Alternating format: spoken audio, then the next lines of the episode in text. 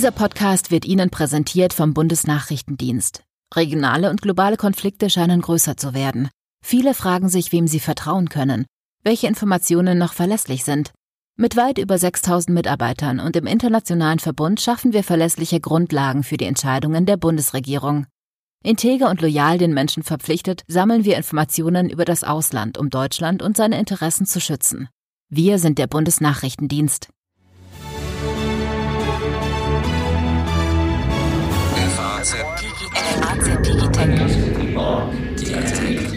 Guten Tag, liebe Hörerinnen und Hörer und herzlich willkommen zu einer neuen Folge unseres FAZ Digitech Podcasts. Heute ganz aktuell zum Digitaltag. Heute ist es nämlich ein ganz ähm, tagesaktueller Podcast, der natürlich auch, wenn Sie den später hören, in den Wochen danach noch funktioniert. Aber an, an diesem Freitag, und der Digitech Podcast ist ja immer freitags neu, findet ähm, der erste virtuelle Aktionstag für digitale Teilhabe statt mit mehr als 1000 Online-Formaten. Und der Alexander Armbruster und ich, mein Name ist Carsten Knob, uns kennen Sie ja schon, beide FAZ-Redakteure, beide Stammbelegschaft im Digitech-Podcast, freuen uns sehr, dass wir zu dem Anlass Digitaltag Bitkom-Präsident Achim Berg am Mikrofon haben. Hallo, Herr Berg.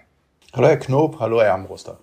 So, ich habe ja schon gesagt, mehr als 1000 Online-Formate zu diesem Digitaltag. Wollen Sie uns ganz kurz mal beschreiben und den Hörerinnen und Hörern, worum es dabei überhaupt geht? Ja, sehr gerne. Ich fange mal vielleicht ein bisschen früher an. Also wir haben vor seit einigen Jahren die Diskussion dieses, dieser digitalen Teilhabe und dieses digitalen Grabens. Es gibt eine ganze Reihe, die sehr fasziniert von digitalen Themen sind, sich auch die zunutze machen. Aber, und das ist das große Thema, äh, im Moment sind, und das sagen neueste Umfragen, ungefähr 25 Prozent der Bevölkerung, die die Digitalisierung als Gefahr sehen und vor allen Dingen auch eine gewisse, gewisse Berührungsängste haben. Und das kann man nicht einfach ignorieren. Man kann nicht sagen, mein Gott, dann haben die halt Pech gehabt, äh, weil wir haben einen massiven digitalen Graben. Die Corona-Krise zeigt es noch deutlicher, wie wichtig das ist. Und äh, um das, um, um auch wirklich die, die, die positiven Seiten der Digitalisierung der breiten Bevölkerung, wirklich der breiten Bevölkerung nahezubringen, haben wir diesen Digitaltag mit, mit vielen, vielen, vielen Partnerverbänden äh, äh, ins Leben gerufen. Was wir gemacht haben, ist, wir sind nicht hingegangen und haben gesagt, wir machen eine Riesenveranstaltung in Berlin, lagen die ganze Politik ein und die Presse kommt und wir machen was ganz Großes, sondern wir haben von Anfang an gesagt, wir gehen in die Fläche. Und das haben wir gemacht, indem wir mit den ganzen Partnerverbänden, und da kann ich eine ganze Reihe nennen, das ist die Arbeiterwohlfahrt, das ist der BDI, das ist der Bundeselternrat, ähm, der, Deutsche Olymp der, der Deutsche Olympische Sportbund, der Städtetag, äh, ich, die Diakonie, die Landfrauen ähm, und so weiter. Also ganz, ganz breit. Mhm. äh, und bewusst auch äh, nicht unbedingt nur in die Industrie gegangen, sondern sehr weit. Und haben dann circa 1400 äh, Aktivitäten äh, ins Leben gerufen und durch Corona natürlich alle digital, was jetzt bei dem Digitaltag äh, einen gewissen Charme nicht entbehrt. Auf der einen Seite muss ein Digitaltag digital sein, auf der anderen Seite wollen wir genau die erreichen, die nicht digital sind.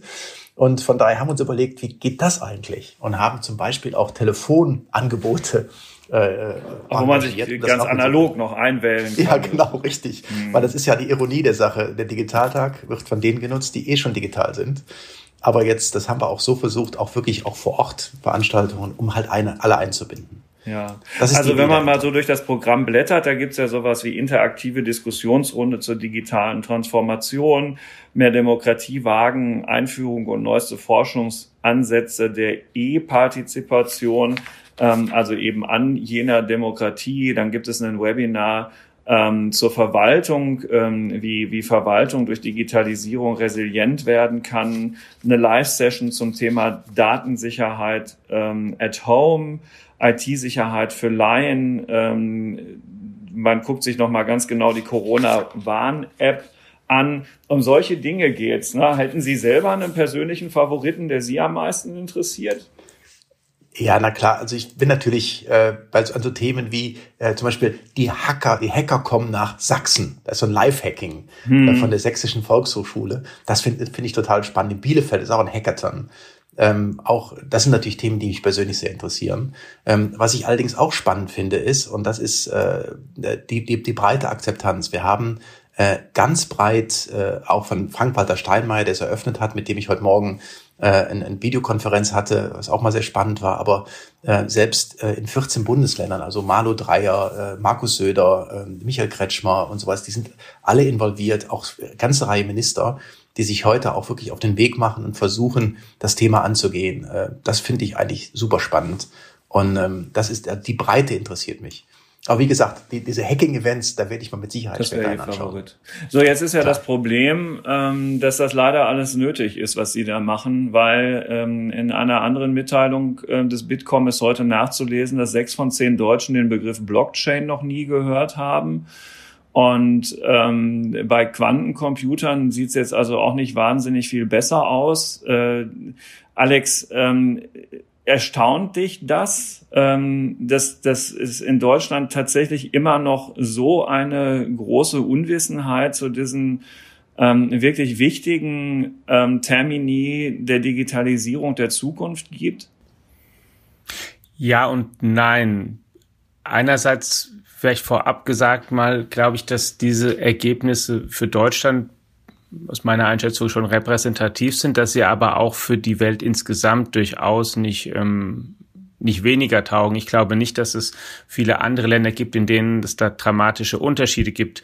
Und weil ich sagte ja und nein, ich glaube, ähm, und das ist das, ähm, ähm, was ich auch bedauerlich finde, ich glaube, dass tatsächlich viele die Begriffe einfach noch nicht gehört haben und damit gar nichts anfangen können was sie eigentlich müssten, weil, ähm, und ich will jetzt nicht nur unsere Zeitung loben und unsere Kanäle, aber wir da ja wirklich sehr häufig drüber berichten und auch klar gemacht haben, glaube ich, sehr ausdrücklich, wie wichtig das ist und in wie viele Bereiche das reindringt und wo dieser, ähm, die Grenze dieser Forschung momentan gerade, dass sie im, im Prinzip keine Industrie außen vor lässt, ähm, weil, weil ja dann sozusagen Blockchain einerseits, Quantencomputing andererseits, also schnellere, immer schnellere Prozessoren zu haben, die wiederum ermöglichen, immer größere Daten mit noch schneller zu verarbeiten. Das wiederum ermöglicht, Algorithmen der künstlichen Intelligenz noch besser zu machen, die ja weiterhin sehr stark danach funktionieren, ähm, sozusagen möglichst viel Daten mit möglichst viel Rechenpower zu bearbeiten was wiederum dazu führt, dass es in allen Branchen, in denen diese Technologien angewendet werden, es dann Fortschritte geben kann.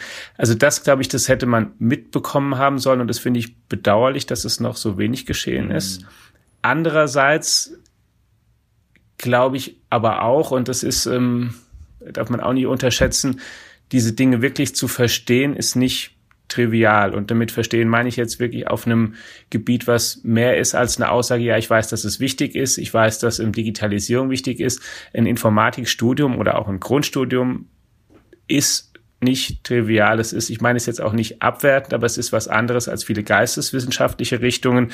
Es erfordert ein sehr hohes mathematisches Verständnis, in Quantencomputing dann auch ein hohes physikalisches Verständnis, ähm, Programmierleistungen und da gibt's natürlich ähm, sehr viele Angebote mittlerweile auch für Schüler, für Kinder, die im Vorschulalter sind und dann auch für Studenten oder für Berufstätige, die das nebenbei machen können. Aber es ist, es erfordert einfach sehr viel Zeit und viele Menschen, die berufstätig sind zum Beispiel, die haben auch vermutlich diese Zeit gar nicht, sich da so einfach adäquat einzuarbeiten.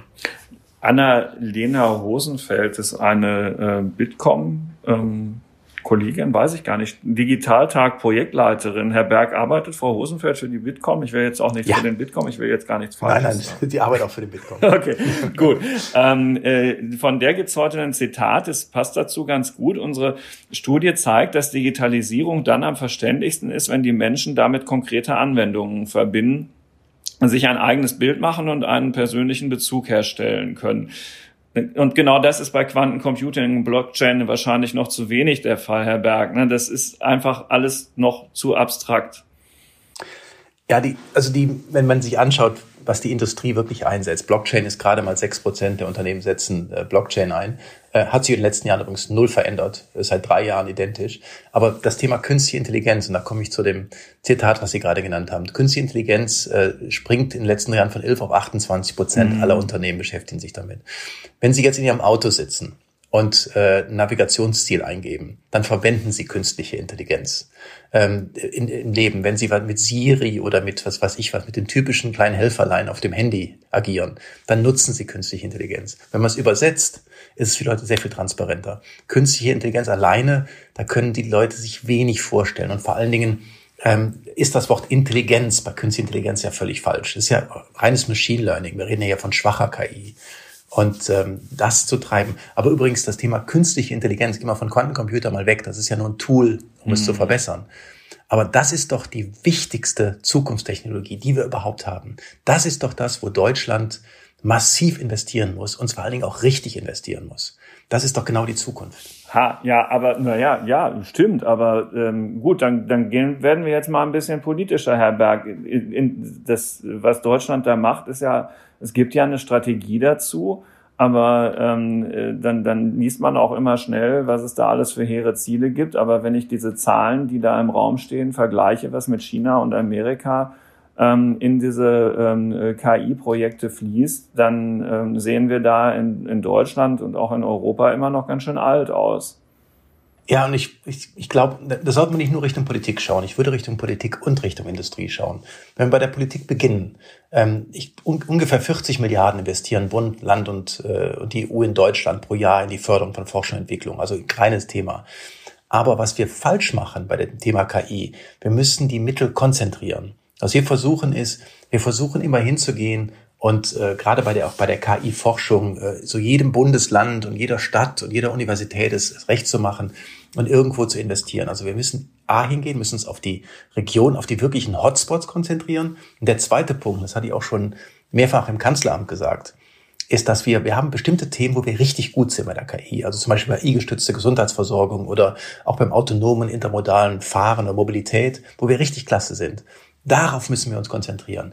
Diesen Riesensee von KI, äh, komplett zu, zu bespielen, das schaffen wir gar nicht. Das, da haben wir gar nicht die Mittel zu und auch nicht die Kapazitäten. Aber warum, wenn auch, ich das kurz einfügen darf, ja. warum klappt es denn dann nicht? Das ist ja sozusagen auch keine, auch keine so äh, schwere Erkenntnis. Wenn jetzt die Bundesregierung sieht, dass sie in ihrem Programm eine bestimmte Anzahl an Lehrstühlen eingeplant hat, die sie besetzen möchte, aber sie kriegt es einfach nicht hin, diese Lehrstühle zu besetzen, weil es halt einfach dauert und weil sie halt trotzdem nicht die Top-Forscher abwerben kann. Warum, warum also wenn man das versteht, man muss es konzentrierter machen, warum macht man es eben dann doch in der Praxis anders und definiert dann eine ganze Reihe von Machine Learning Zentren oder KI Kompetenzzentren, die dann doch breiter verteilt sind. Ähm, da muss man dann nicht viel stärker auch mal hingehen und mal sagen, ja, ich weiß, Föderalismus, das ist eine wichtige Sache. Die Bundesländer stellen natürlich auch die Universitäten dann selbst die Professoren ein. Aber es ist halt, wenn man es konzentrieren muss, dann muss man halt auch mal zu jemandem Ja sagen. Und das bedeutet, dass man zu ähm, mehr als zehn anderen dann halt auch Nein sagt. Ihr kriegt halt jetzt nichts. Der Hotspot entsteht haben, halt in München oder in Berlin oder sowas. Ja, wir haben zwei Punkte angesprochen. Ich könnte Ihnen nicht mehr zustimmen. Der erste ist, man muss auch mal Ja und mal Nein sagen. Also hinzugehen, uns die, wirklich die Hotspots äh, weiter zu stärken, macht eine Menge Sinn. Und der zweite Punkt ist, warum ist es so, dass die Bundesregierung sagt, wir wollen 100 neue äh, Lehrstellen oder Lehrstühle äh, einrichten und es sind gerade mal eine Handvoll eingerichtet worden bis heute. Das hat ja auch einen Grund. Ja. Der Grund ist im Prinzip darin, dass ich natürlich äh, die richtigen Superstars oder die richtigen Guten mit, mit, dem, mit, mit unserem typischen Bezahl oder mit, unserem, ja. mit unseren Möglichkeiten überhaupt nicht kriege. Mit diesem W2, W3 Professoren, ich kenne mich da jetzt nicht so gut das aus. Das sind die, die Gehaltsklassen. Die, die, die Gehaltsstufen. Genau. Da kriegen sie natürlich keinen wirklichen äh, tollen, aber wenn man hingehen würde und würde sagen, also wir weichen das auf, zum Beispiel, ich lasse den Professor auch sehr stark vielleicht ein, ein Start-up oder, ein, ähm, oder bei, mit Unternehmen, also halb bei Unternehmen arbeiten, halb lehren und sowas in der Richtung oder gebe ihm auch bestimmte Forschungsaufträge. Damit kann ich ja wirklich, das sind wirklich attraktive Themen, um auch genauso ähm, die großen Unternehmen äh, mit den Forschungsthemen zu mischen. Dann kriege ich die richtigen. Aber diese Flexibilität, die müssen wir haben. Also auf der einen Seite etwas weniger flexibel sein, nämlich wirklich nur da zu investieren, äh, wo auch schon die Hotspots sind. Und auf der anderen Seite auch mal die Gehaltsgefüge hingehen. Und ich habe auch noch einen dritten Punkt, äh, den ich auch, den wir auch, glaube ich, besser machen können. Wir versuchen immer KI mit Informatik ähm, gleichzusetzen. Aber es gibt ja jede Menge andere Bereiche, ähm, Medizin, Industrie 4.0, Automobilbereich, Maschinenbau und auch in der BWL, selbst in Gesellschaftswissenschaften, dass man auch wirklich diese KI sehr viel breiter nimmt und aus dem Elfenbeinturm der Informatik rausholt. Aber äh, kann das denn funktionieren, darf ich, wenn ich da auch noch kurz einhaken darf, ähm, ist das wirklich so? Die, natürlich ist die spielt die mehr eine Rolle als in der Informatik selbst, aber die sie dann anwenden und, und, und, und die die Algorithmen programmieren, erdenken, pflegen, verbessern, dafür braucht es doch wieder Informatiker. Das wird ja ein Soziologe nicht können. Selbst wenn er mal Nein, einen Kurs bei ähm, Udacity gemacht hat oder sowas, dann oder in der Schule einen Programmierkurs, aber da, da, davon kann ich es ja nicht. Um das wirklich zu, aufzubauen, muss ich es doch wirklich auch verstehen. Ja, also was ich, vielleicht, das ist gut, dass ich es nochmal erklären kann.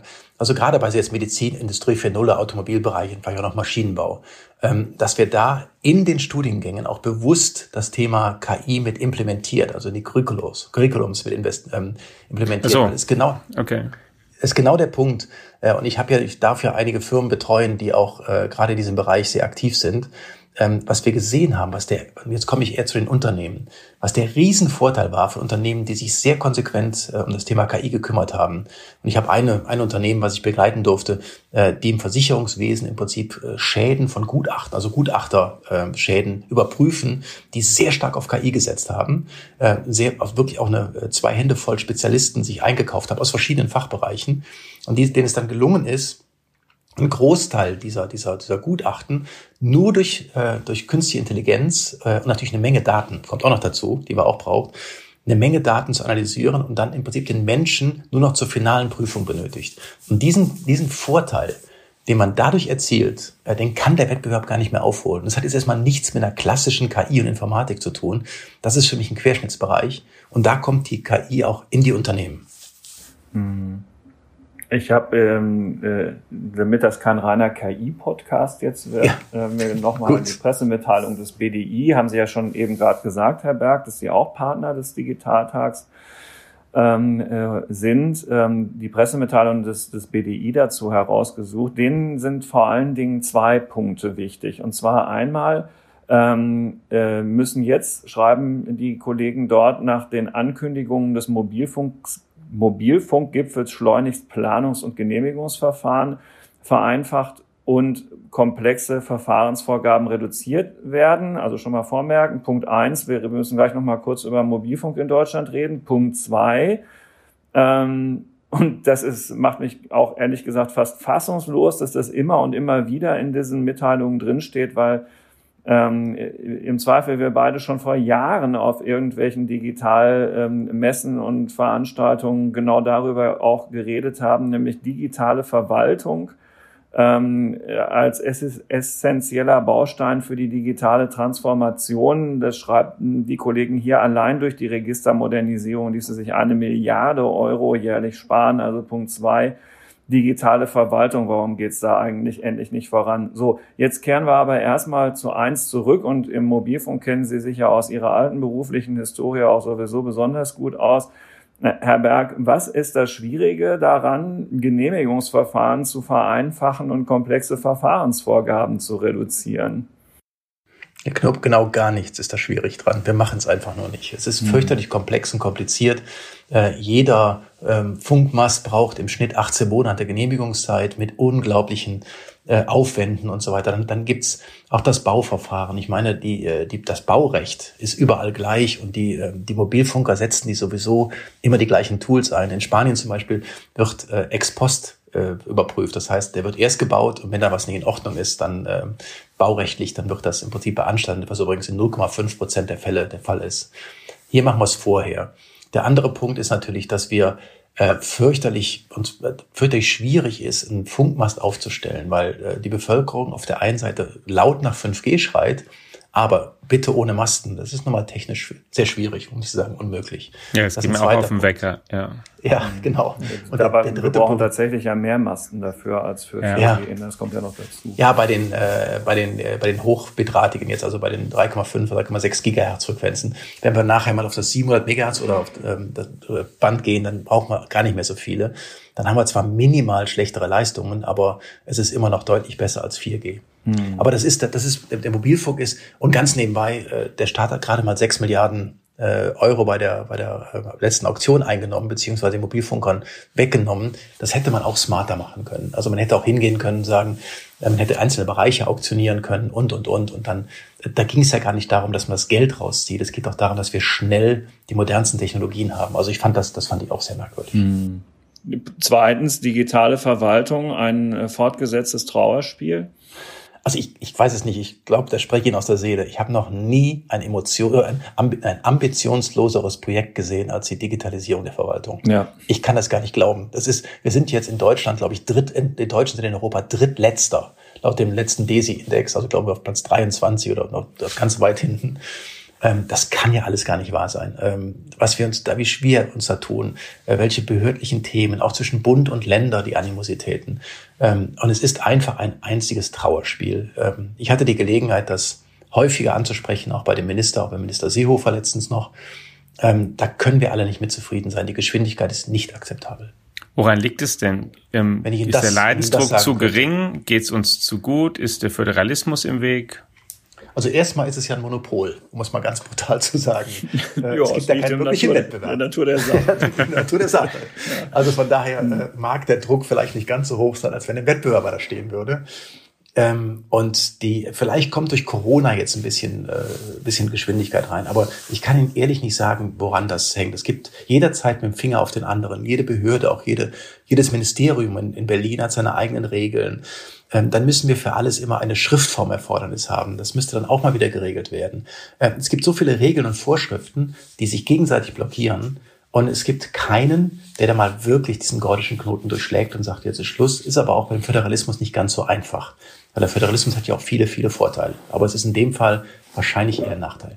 Ja, wollte ich ja mich gerade sagen, eigentlich gibt's doch hier einen gewissen, also es könnte doch einen gewissen Wettbewerb geben, wenn zum Beispiel ähm, Hessen oder Bayern es ganz toll machen und ähm, ähm, gerade Bayern findet es ja auch nicht so schlecht, ähm, etwas besser zu sein als die anderen Bundesländer und dann auch noch das, das auch, auch das regelmäßig auch darzustellen. Das ist ja sozusagen, gehört ja ein bisschen auch dazu mir ist dann mehr dazu, man kann doch hier Wettbewerb eigentlich haben. Also äh, hat es nicht einen Anreiz für ein Bundesland zu sagen, ich mache das jetzt besser. In, also innerhalb von Deutschland kann man ja auch dann gute Leute anlocken oder woanders weglocken. Also in Teilen passiert das bestimmt, aber normalerweise, Sie wollen ja auch gerade mal, ich habe auch gerade einen Umzug hinter mir zwischen zwei Bundesländern, ähm, wenn, der, wenn, der, wenn der Austausch nicht funktioniert, der Daten, und wenn Sie alles wieder mitbringen müssen und was weiß ich, von der Geburtsurkunde bis zum, was ich nicht was, dann stellen Sie sich auch die Frage, was das soll. Aber da, äh, es ist also Länderlösungen zu finden in Teilbereichen passieren auch gerade und da gibt es auch eine gewisse Bewegung, aber es geht ja vor allen Dingen um den Austausch der Daten, Austausch von Informationen, Vereinheitlichungen von, von Themen. Ich kann Ihnen mal, ich kann Ihnen mal nur mal raten, versuchen Sie mal online ein polizeiliches Führungszeugnis zu bestellen. Ähm, da hilft das Informatikstudium sehr. Das ist nämlich überhaupt nicht einfach. Das sagte ich vorhin, man muss das immer studiert haben, um damit zu machen. Genau. Wahrscheinlich daran, weil bei Ihnen da nichts eingetragen ist, Herr Berg. Das ist wahrscheinlich. Ja, das ist Gott sei Dank so, aber nur die Beantragung mit, dem, mit Ihrem, mit Ihrem, mit Ihrem äh, Führer, mit Ihrem Personalausweis und maschinenlesbaren Geräten und was Sie da alles einrichten müssen. Viel Spaß. Probieren Sie es mal. Ja, Vor allen Dingen brauche ich wahrscheinlich die Fähigkeiten, wenn ich das für Sie beantragen möchte und bekommen möchte. ja, da musst du vorher zu diesen Hackathon-Sitzungen ja. gehen. Da kannst ja, du genau. den Herrn Berg dann ja auch noch treffen heute. Also, ähm, äh, so. Mir ging noch was durch den Kopf. Lustigerweise, die Finanzämter bekommen das ja ganz gut hin, inzwischen Zugriff auf so ziemlich alle Daten zu haben, die man irgendwo aufhäuft. Also wo ein Wille ist, ist durchaus in Deutschland auch ein Weg. Lassen Sie uns an der Stelle nicht weiter über die Finanzämter reden. In der BDI-Pressemitteilung steht noch ein anderes Zitat. Digitale Verwaltung muss endlich zentral gesteuert und zur Chefsache werden. Was heißt denn das? Ist das jetzt dann doch der Ruf nach einem Digitalminister in der Bundesregierung, den wir halt immer noch nicht haben? Oder hilft das auch äh, nichts? Da habe ich meine Meinung übrigens total geändert. Ich war erst dagegen. Ich habe gesagt, digital ist in allen Bereichen, das muss jeder machen, das muss jeder mhm. treiben. Aber ganz ehrlich, mir fehlt der Ansprechpartner. Also wenn ja. ich hingehe und äh, Digitalthemen diskutiere, muss ich ja gleichzeitig mit drei, vier, fünf ähm, Ministerien sprechen. Und wenn es einen Ansprechpartner gibt, der auch vor allen Dingen das Budget hat, wäre es für mich oder für uns deutlich leichter, die Themen auch durchzuziehen. Das ist eigentlich der entscheidende Punkt. Ich glaube gar nicht, ähm, dass der jetzt von den Kompetenzen, weil die müssen ja alle abgeben, aber ich glaube, dass ein Digitalministerium eine echte Unterstützung für die Wirtschaft wäre. Weil wir endlich mal einen Ansprechpartner haben, wo wir hingehen können und sagen, hilf uns doch bei diesem oder wo können wir helfen. Das Darf ich da einen so. Gedanken da, da dran bringen, wenn Sie allen sagen, könnte das auch sein, dass ein Digitalminister eigentlich ein fusionierter Wirtschafts- und Forschungsminister, ich, ich rede jetzt einfach mal ganz frei von der Leber weg, müsste der nicht im Grunde mehr oder weniger das sein? Im ja, Grunde, meine, weil eben Wirtschaft heute vor allen Dingen auch ein technologisches Thema ist und weil eben gerade in den Bereichen ähm, Forschung und Anwendung beziehungsweise Industrie eben Hand in Hand gehen und weil genau solche Phänomene, wie Sie sie vorhin selbst sagten, dass eben ähm, für attraktive Stellen die Möglichkeit bestehen muss, dass Leute einen Teil ihrer Zeit in einem Unternehmen und einen anderen Teil ihrer Zeit ähm, in der Universität oder zumindest so verbringen möchten, dass sie Paper schreiben und auf Konferenzen präsentieren können. Also das Thema Digitalministerium, es ist äh, die Frage, wo es hängt. Ich glaube, dass es besser im Kanzleramt aufgehangen ist, weil da im Prinzip alle Stränge zusammenlaufen und man da auch im Prinzip Entscheidungen treffen kann. Und vor allen Dingen ist es wichtig, dass man auch eine gewisse Budgetverantwortung hat, weil Budget bedeutet auch gleichzeitig Macht. Ähm, ob ihre aber Lösung das hat man doch nicht im Kanzleramt. Frau Bär hat ja zum Beispiel kein Budget und keine Macht. Aber Herr Altmaier und Frau Kadicek, die können doch Geld verteilen und ähm, Forschungszentren fördern oder Unternehmen oder so.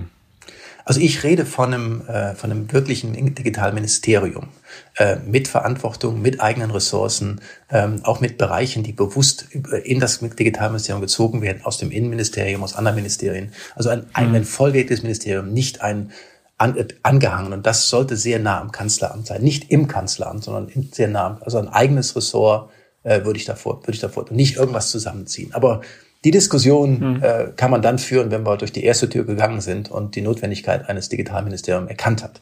Das Thema Digitalministerium ähm, ist ja in der deutschen äh, Debatte äh, jetzt auch schon seit bestimmt einem Jahrzehnt. Sie sagen ja selbst, Sie haben Ihre Meinung dazu geändert. Sehr lange haben sehr viele Fachleute in der Branche gesagt, ja, es ist wahrscheinlich doch besser, es kümmern sich alle um die Digitalisierung. Ähm, die, dieses, dieses Umdenken hat das nicht letztlich, also nicht nur bei Ihnen, sondern auch insgesamt nicht auch schon wieder viel zu lange gedauert? Weil bis so ein Ministerium kommt, wird es ja sowieso auch mindestens die nächste Legislaturperiode werden. Ja, also das mit dem zu lange dauern, das ist in der Tat so. Es ist eine, ähm, es ist alles, es ist, es ist alles wirklich zäh. Corona hat es ein bisschen beschleunigt. Das sieht man mm. in den Umfragen auch. Aber, ähm, aber auch jetzt selbst, um auf Corona mal zu kommen, diese Corona-Warn-App, die ja jetzt auch von verschiedenen Ministerien. Ja, die hatten wir auch schon mal als Digitech-Podcast-Thema. Das ja, ist das ist ja eigentlich ganz gut gelaufen. Ne? Ja. Das ist ja eigentlich wirklich gut gelaufen. Die Frage, die, die letzt, hinten, hinten, ja, also, ambivalent, ja. Herr Berg. Ne, ja. diese, diese, diese Diskussionswellen, die, darum, die, die es darum gab, waren natürlich wirklich im höchsten Maße heftig. Und wenn ich ganz ehrlich bin, sind wir auch ziemlich äh, von den Ansagen von Apple und Google abhängig gewesen. Aber davon ja. mal abgesehen scheint es dann zu einem Erfolg zu werden, ja. Was, was spannend ist, und vielleicht eine Sache dazu noch, das Thema, immer das Thema Datenschutz hängt ja in Deutschland ganz, ganz hoch. Also die Leute können zwölf Wochen beim Lockdown eingesperrt sein, das ist, das kommt mal ganz raus, aber das Thema Datenschutz ist ganz hoch. Und dann stelle ich mir manchmal die Frage, und ich hatte es jetzt zufällig gesehen, jeder installiert sich WhatsApp auf seinem Handy und hat dann bei, bei, bei der Corona-Warn-App Datenschutzfragen. Das ist ja so, als wenn Sie, weiß nicht, wenn Sie in einem brennenden Haus sitzen und jemandem das Rauchen verbieten. Das ist ja völlig Blödsinn. Ähm, ich glaube, das kann man gar nicht äh, oft genug sagen, aber es sind wirklich Dinge, die, äh, die verstehe ich in Deutschland nicht. Ich verstehe sie wirklich nicht mehr. Herr Berg, jetzt ist die Digitalpolitik ja gerade heute vielleicht noch viel politischer oder viel rauer mit Blick außerhalb von Deutschlands raus, als sie in den vergangenen 10 oder 20 Jahren gewesen ist. Es gibt einen, ähm, haben wir hier auch schon ein paar Mal thematisiert im Podcast und auch in der Zeitung, eine auch technologische Auseinandersetzung zwischen den USA und China, die sich zuspitzt, deren Ende auch nicht absehbar ist. Und es gibt eine Diskussion in Deutschland und in Europa, ob man hier mehr Souveränität braucht mehr digitale. Das bedeutet nicht Autarkie und auch nicht, dass man irgendwelche Unternehmen erstmal ausschließt von irgendwoher grundsätzlich, sondern dass man, dass man mehr eigene Fähigkeiten und eigenes Wissen hat und sich vielleicht etwas weniger potenziell angreifbar oder erpressbar macht als in der Vergangenheit. Und ich möchte zwei Themen da gerne noch mit Ihnen besprechen und um Ihre Meinung bitten. Das erste ist, Jetzt wurde gerade die Cloud-Initiative Gaia X gestartet, auch auf einem über Deutschland hinausgehenden Level. Wie finden Sie die denn?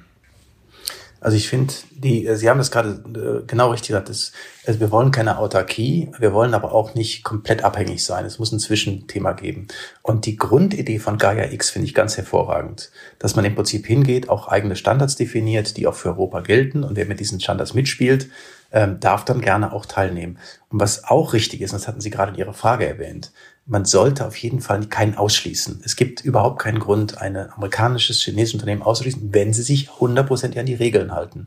Wenn sie sich nicht an die Regeln halten, dann haben sie halt Pech gehabt. Aber diese Logik, diese Gaia-X-Logik, äh, auch mit Open-Source-Komponenten, aber auch mit ganz klaren ähm, Regeln dazu, die halte ich für sehr vernünftig und die unterstützen wir sehr. Können Sie da nochmal bei den Regeln ein bisschen expliziter werden, dass das auch nochmal die Leute genau wissen, was da eigentlich um welche Standards es da geht, die da festgelegt werden sollen? Also ich nehme mal ein Beispiel äh, bei den Cloud-Lösungen. Die sogenannten mhm. Hyperscaler, die natürlich, also die großen Cloud-Anbieter wie eine, eine, Microsoft, wie eine, ähm, eine Amazon Web Service und so weiter und eine Google, ähm, die natürlich nach gewissen Regeln arbeiten. Und äh, wenn, wenn es jetzt zum Beispiel so wäre, ähm, wie es jetzt auch teilweise in den USA von dem jetzigen Präsidenten äh, durchaus mal durchgezogen wurde, dass er sagt, okay, mich ärgert ein Land, ich schalte jetzt einfach mal irgendwelche Updates aus, wie es mal mit Adobe passiert ist, ich glaube, es war in Mexiko, ähm, dann kann man ja im Prinzip eine ganze Wirtschaft lahmlegen. Und wenn man die Definition so aufbaut, dass man sagt, okay, es gibt ein unabhängiges, es gibt also die gleiche Logik, aber man kann im Prinzip, selbst wenn keine Updates aufgespielt werden, den Status quo erhalten und weiterarbeiten, dann macht man sich nicht abhängig von diesen Entscheidungen. Und das ist zum Beispiel ein Thema, was ich äh, unter anderem auch bei Gaia X sehe, dass man im Prinzip sich ein, ein Netz aufbaut, wo jeder wo ich, wo jederzeit, selbst wenn irgendeiner entscheidet, ich möchte jetzt da zugreifen, was er da nicht kann aus ausländischen Staaten, oder jeder, oder sagt, oder jemand sagt, ich möchte jetzt, ähm, dass sofort alle Updates ausgeschaltet werden und die, äh, die Software oder die Technologie nicht mehr funktioniert, das muss verhindert werden. Und dann darauf aufbauend natürlich eigene Lösungen zu entwickeln. Zweiter wichtiger Punkt ist, dass wir in Deutschland und Europa uns auch bestimmte Kompetenzen massiv ausbauen. Die haben wir ja zum großen Teil auch. Die ausbauen, die auch selber nutzen um es ein bisschen neutraler hinzubekommen. Das ist für mich eine Souveränität, das ist für mich keine Autarkie. Und dazu zählt auch, dass eben, was ja auch heute schon der Fall ist, die Unternehmen zum Beispiel, die Sie schon genannt haben, Amazon, Microsoft, ja auch viele Datenzentren in Europa betreiben und auch viel Personal hier eingestellt haben. Also sozusagen, die bauen ja in einem gewissen Sinne auch Selbstwissen und Fähigkeiten hier auf. Genau. Und die haben auch alle ein großes Interesse daran, genau diese, diese Neutralität äh, auch zu zeigen, auch in Europa. Die wollen ja genau das zeigen. Microsoft hat ja auch gegen den amerikanischen Staat geklagt, als die Daten herausgeben sollten. Also es gibt mhm. da ja mhm. durchaus auch wirklich einen, einen Weg, einen Schritt in die richtige Richtung. Und das sollte man einfach auch mit berücksichtigen werden die sich ihrer Ansicht nach darauf einlassen, aber dass man, das ist ja eine Klage, die heute manchmal geführt wird, dass man im Cloud-Bereich seine Daten wirklich leicht von einem zum anderen Anbieter komplett mitnehmen kann? Ja, das ist natürlich in der Natur des Geschäftsmodells eine gewisse Stickiness zu haben. Ja. Das macht man nicht gerne. Aber wenn es zum Beispiel Teil ähm, einer, einer Voraus- oder einer europäischen ähm, Grundordnung oder Ordnung ist, dann muss es ja halt so sein. Dann ist es halt für jeden so. Aber auf eine Freiwilligkeit sollten wir da nicht hoffen. Okay. Das zweite Thema, auch das ist eines, was jetzt gerade wieder aktuell geworden ist und wahrscheinlich auch noch wird in den nächsten Wochen, ist die Frage, Stichwort Huawei. Wir haben vorhin ja schon mal über den Mobilfunk gesprochen. Wie ist Ihre Ansicht? Sollte Deutschland Huawei vom Ausbau des 5G-Netzes ausschließen? Kann es das überhaupt oder nicht? Also äh, neben all den ganzen wirtschaftlichen, kaufmännischen Effekten, die wir da jetzt haben, die Telekom und andere haben es ja vorgerechnet. Wir haben genau fünf Anbieter weltweit. Davon sind zwei chinesisch, ein Asiate noch und zwei Europäer, ähm, die bei dem Thema 5G mitspielen können ähm, diese fünf Anbieter, äh, wenn wir da, und ist das Gleiche, was ich gerade gesagt habe, wenn diese Anbieter sich ganz klar an Regeln halten, ganz klar auch ihren, ihren Source Code offenlegen, beziehungsweise äh, die Möglichkeit haben, über BSI oder andere Neutrale zu prüfen, was damit passiert, dann würde ich niemanden ausschließen. Ähm, aber wenn es nicht passiert, und ich würde mich vor allen Dingen auch etwas unabhängiger machen, ich würde nie an eine Single Source gehen, ich würde immer auf mehrere gehen wollen. Das ist mhm. allein schon aus kaufmännischen Gründen wichtig. Aber da bewusst ein, zwei oder drei auszuschließen, dagegen würde ich mich stellen. Huawei sagt ja, sie lassen hier ihren Quellcode, also legen ihn offen dem BSI und anderen Behörden und auch die Teile kann sich die Telekom angucken. Unsere Leute, die das, mit unserem meine ich die Behörden in Deutschland und auch die Unternehmen, die das machen, die sind aber auch fähig, die dann Schwachstellen zu finden, oder?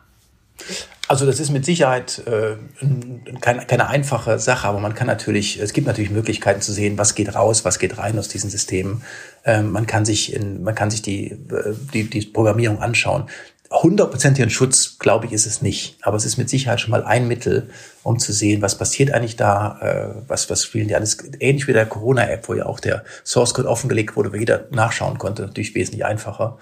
Ähm, man kann natürlich viel nachschauen. Ich würde es nicht als hundertprozentige Sicherheit sehen, weil jedes Update muss ja auch geprüft werden. Äh, bei jedem Update kann ich ja was einspielen. Aber es ist auf jeden Fall schon mal ein Schritt in die richtige Richtung. Und man kann ja auch noch was machen. Man kann ja auch sagen, sollte es Vergehen geben, äh, wie hoch die Strafen sind. Man kann die Strafen ja extrem hochsetzen ähm, und dann auch, was auch dann wirklich das Unternehmen gefährden würde. Also es gibt schon Möglichkeiten, da massiv einzugreifen.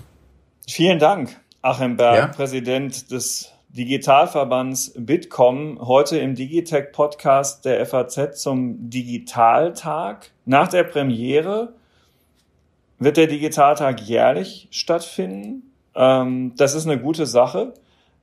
Und nach dem Premierentag wird es weiterhin www.digitaltag.eu geben, wo man sich informieren kann rund um ähm, das, was da so passiert ist und passieren wird. Es gibt auch einen Preis für digitales Miteinander. Erfährt man da auch noch diverses zu. Ähm, danke für die Zeit, lieber Herr Berg. Ähm, Alex, an dich auch und natürlich ganz besonders an Sie, liebe Hörerinnen und Hörer. Diese Folge eine besondere Folge, weil eine ganz aktuelle, die aber in die nächsten Wochen hineinträgt, wollen wir hoffen, dass es ähm, vielleicht doch alsbald auch mal einen Digitalminister in Deutschland gibt und wenn ich mir diese persönliche Bemerkung noch erlauben darf, die dann etwas mehr Impact hat als die Digitalministerien in den Bundesländern. Aber dazu kann man mit Herrn Berg dann vielleicht noch mal ein andermal telefonieren. Ähm, wenn Sie laufend über Digitalisierung informiert sein wollen, empfehle ich Ihnen unsere namensgleiche Digitech-App, die Sie in den App Stores der eben schon unter erwähnten, äh, erwähnten Unternehmen Apple und Google zum Download finden. Vielen Dank bis bald. Tschüss. Dankeschön. Tschüss. Ciao.